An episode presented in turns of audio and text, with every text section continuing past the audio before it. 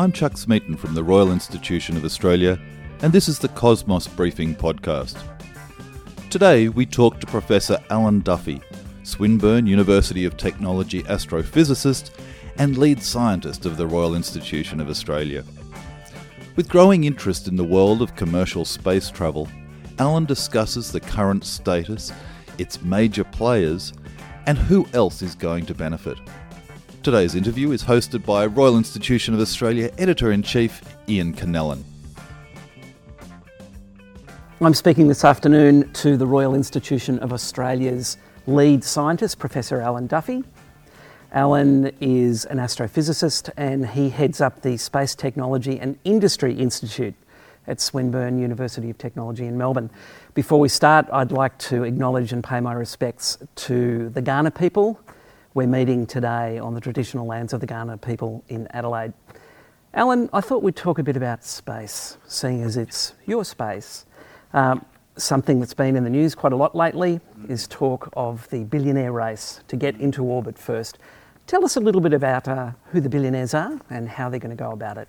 All right, so this this battle of the billionaires is between Jeff Bezos uh, of Amazon fame, who started a rocket company called Blue Origin, and his competitor, Richard Branson, who started Virgin Galactic.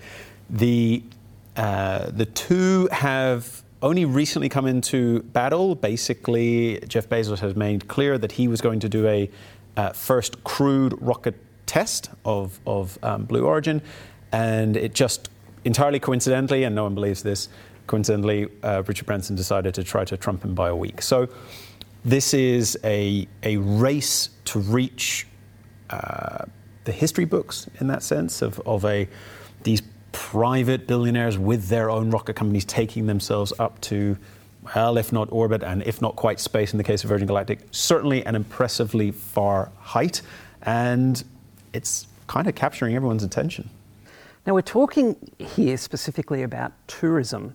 Um, that other well-known billionaire, Elon Musk, is kind of ahead of the game with, with Falcon. He's he is engaged with NASA. He's got contracts. So would, just as, a, as a, an aside, would you regard him as being kind of ahead of these other two? Yeah, so certainly the, you know, SpaceX somehow doesn't need to enter this battle because it's already won. I mean, it's already ferrying people up, paid uh, seats, as it were, to the International Space Station. It has commercial arrangements for resupply with uh, with uh, NASA, but also now ferrying up their astronauts.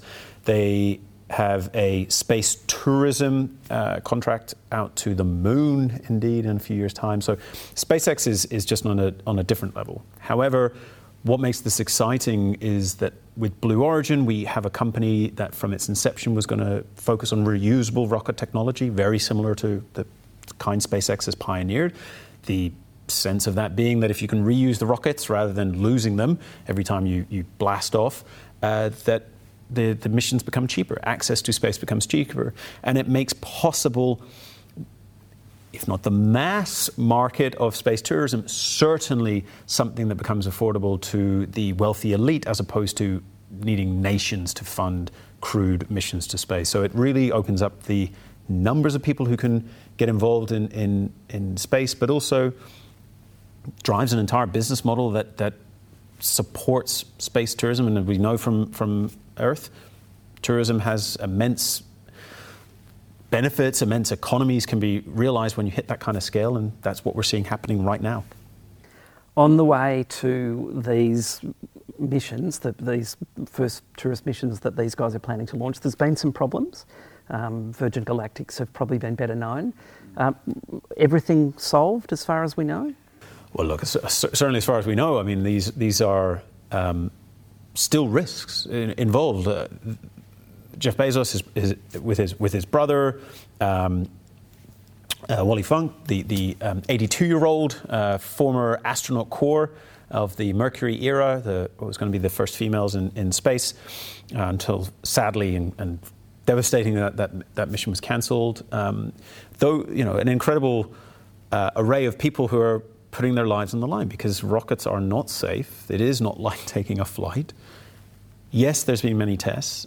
Uh, I gotta say though, I would not be, I wouldn't be putting my hand up for this first flight. I just, I think it, it is a risk. As you said, there's been fatalities in the past, tragically. Of course, we all hope that the, the number of tests since have changed that, and that, that all the, the bugs are ironed out, but nothing can ever be one hundred percent safe, and certainly when it comes to rockets, it's a, it can be a very spectacular failure, so I'll be crossing my fingers for all of them when the launches happen. It's um, it's very spectacular and it's very public, isn't it? That's the thing. I think if you talk to people in aviation, a lot of them would say, well, it's, it's safer to go into space than it is to fly light aircraft after dark or something like that. Right. Well, so there's a, there's an interesting parallel with aviation. So when you look... So I don't think it's fair for us to look at the space sector as it is today and compare that to aviation today. Mm. That's... Aviation has had the benefit of uh, over half a century of civil... Uh, oversight, and, and every time there's a crash, the civil aviation authorities go in, they figure out absolutely everything that went wrong and ensure that can't happen again. So every time there's there's a crash or an incident, a report is filed and action is taken. Now, with the space sector, that's what we're about to see commence. Right. So it's been internal up until this point. NASA has oversight and certainly has driven incredible safety enhancements, but I think what we're about to see is the space sector adopt the kinds of just business-as-usual approach where every failure will be investigated, every close miss will be investigated, and I hope shared with the rest of the rocketry community as best as it can, so we can all learn from each other's mistakes and we can improve that safety. I think that's probably an aspect of it that I hadn't considered. Um, you're on record as saying you think it's good to get billionaires into space. Tell us why. So this is uh, called the um, the overview effect, and this is something that the first generation of, of astronauts, who were all former military test pilots in the main, they were able to experience a true paradigm-shifting moment when they saw the Earth hanging in the void and, and got a sense of the fragility of the Earth and tried to...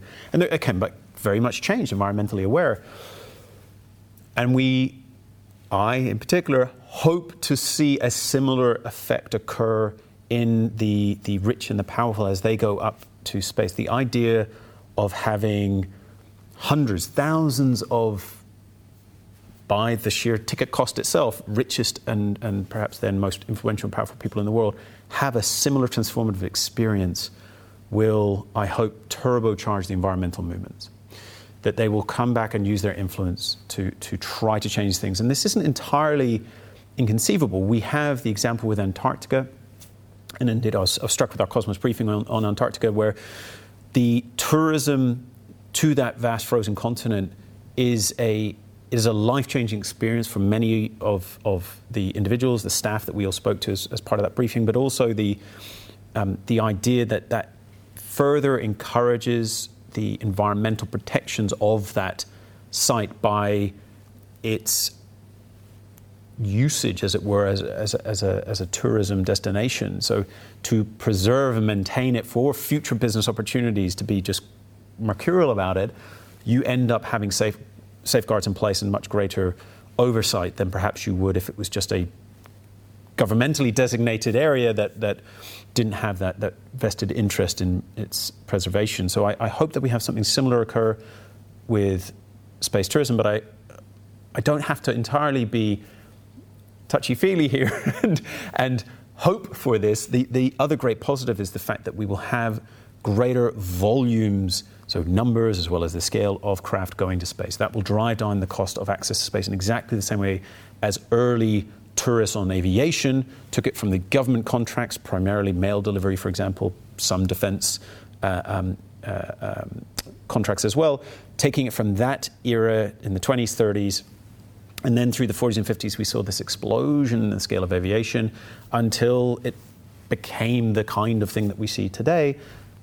When we see this volume of passengers in space tourism come through, we should see a similar effect where the rockets will just become safer, uh, uh, larger, able to carry more, cheap, more cheaply as well to orbit, and that unlocks orbit for all of us, or at least allows greater access to it. But speaking of orbit, these the early flights will be suborbital. Is that right? Yes, this is this is where there's a little bit of um, uh, marketing spin going on. So, so just to be completely clear, the the official international definition for space is the Karman line. That's one hundred uh, kilometers above the Earth's surface. Uh, Richard Branson, Virgin Galactic will not reach that. So technically, they will not be astronauts on the, on the return. They're doing a suborbital flight. Blue Origin will surpass the Karman line, so they will be astronauts. Uh, they will um, have a, a very limited microgravity experience as well. Essentially, you're just falling back to Earth. So it's not the kinds of astronaut footage we're all familiar with, where people are are in orbit for hours, days, playing around with water, you name it, you know, the classic Chris Hadfield kind of videos. What we will see, however, in this first test is the demonstration of the technology and then the opening up of the uh, of, of the flights, as it were, to, to longer microgravity experience. And that's really the true beginning of space tourism. But right now, this battle, yes, will not earn Richard Branson his astronaut wings just yet. That's a pity. Alan, we should wrap it up. Last question. What does one have to pay to play in this new tourism game? So the uh, there was a, a public uh, bid for the, the fourth passenger on, on uh, Jeff Bezos' flight, and it's not it's at the time of us talking, it's not clear who that is yet. Um, Tens of, bill, uh, tens of millions of dollars. I think it was maybe thirty-eight million U S, but don't quote me on that exactly. Um, what it will cost going forward, the price per seat for Virgin Galactic was rumored to be somewhere in the region of fifty thousand dollars to one hundred thousand dollars. So okay.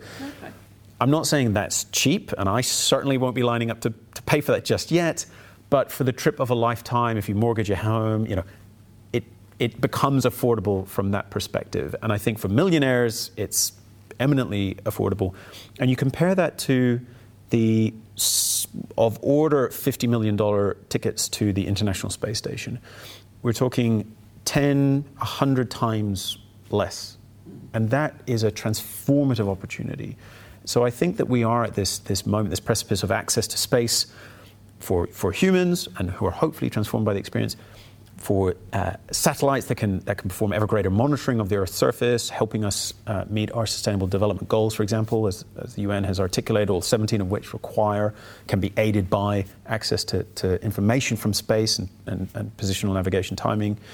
All of these uses and benefits on Earth will become easier and become more prevalent and become better shared by this cheaper access to space. And that's just a very exciting opportunity, even if it all begins with a, a battle of the billionaires.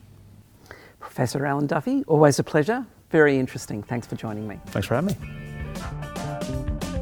me. We hope you've enjoyed listening to this episode. Remember that you can head to cosmos magazine dot com via the link in the description for more great content. You can also subscribe to Cosmos Magazine, Australia's only science print magazine, and Cosmos Weekly, our online subscription-based deep dive into the biggest issues. You can watch and listen to all our Cosmos briefings via the link that you'll also find in the description. And remember, if you support science and its communication, please support our work at the Royal Institution of Australia. I'm Chuck Smeaton. Today's interview was hosted by Ian Connellan, and our executive producer is Catherine Roberts. Thank you.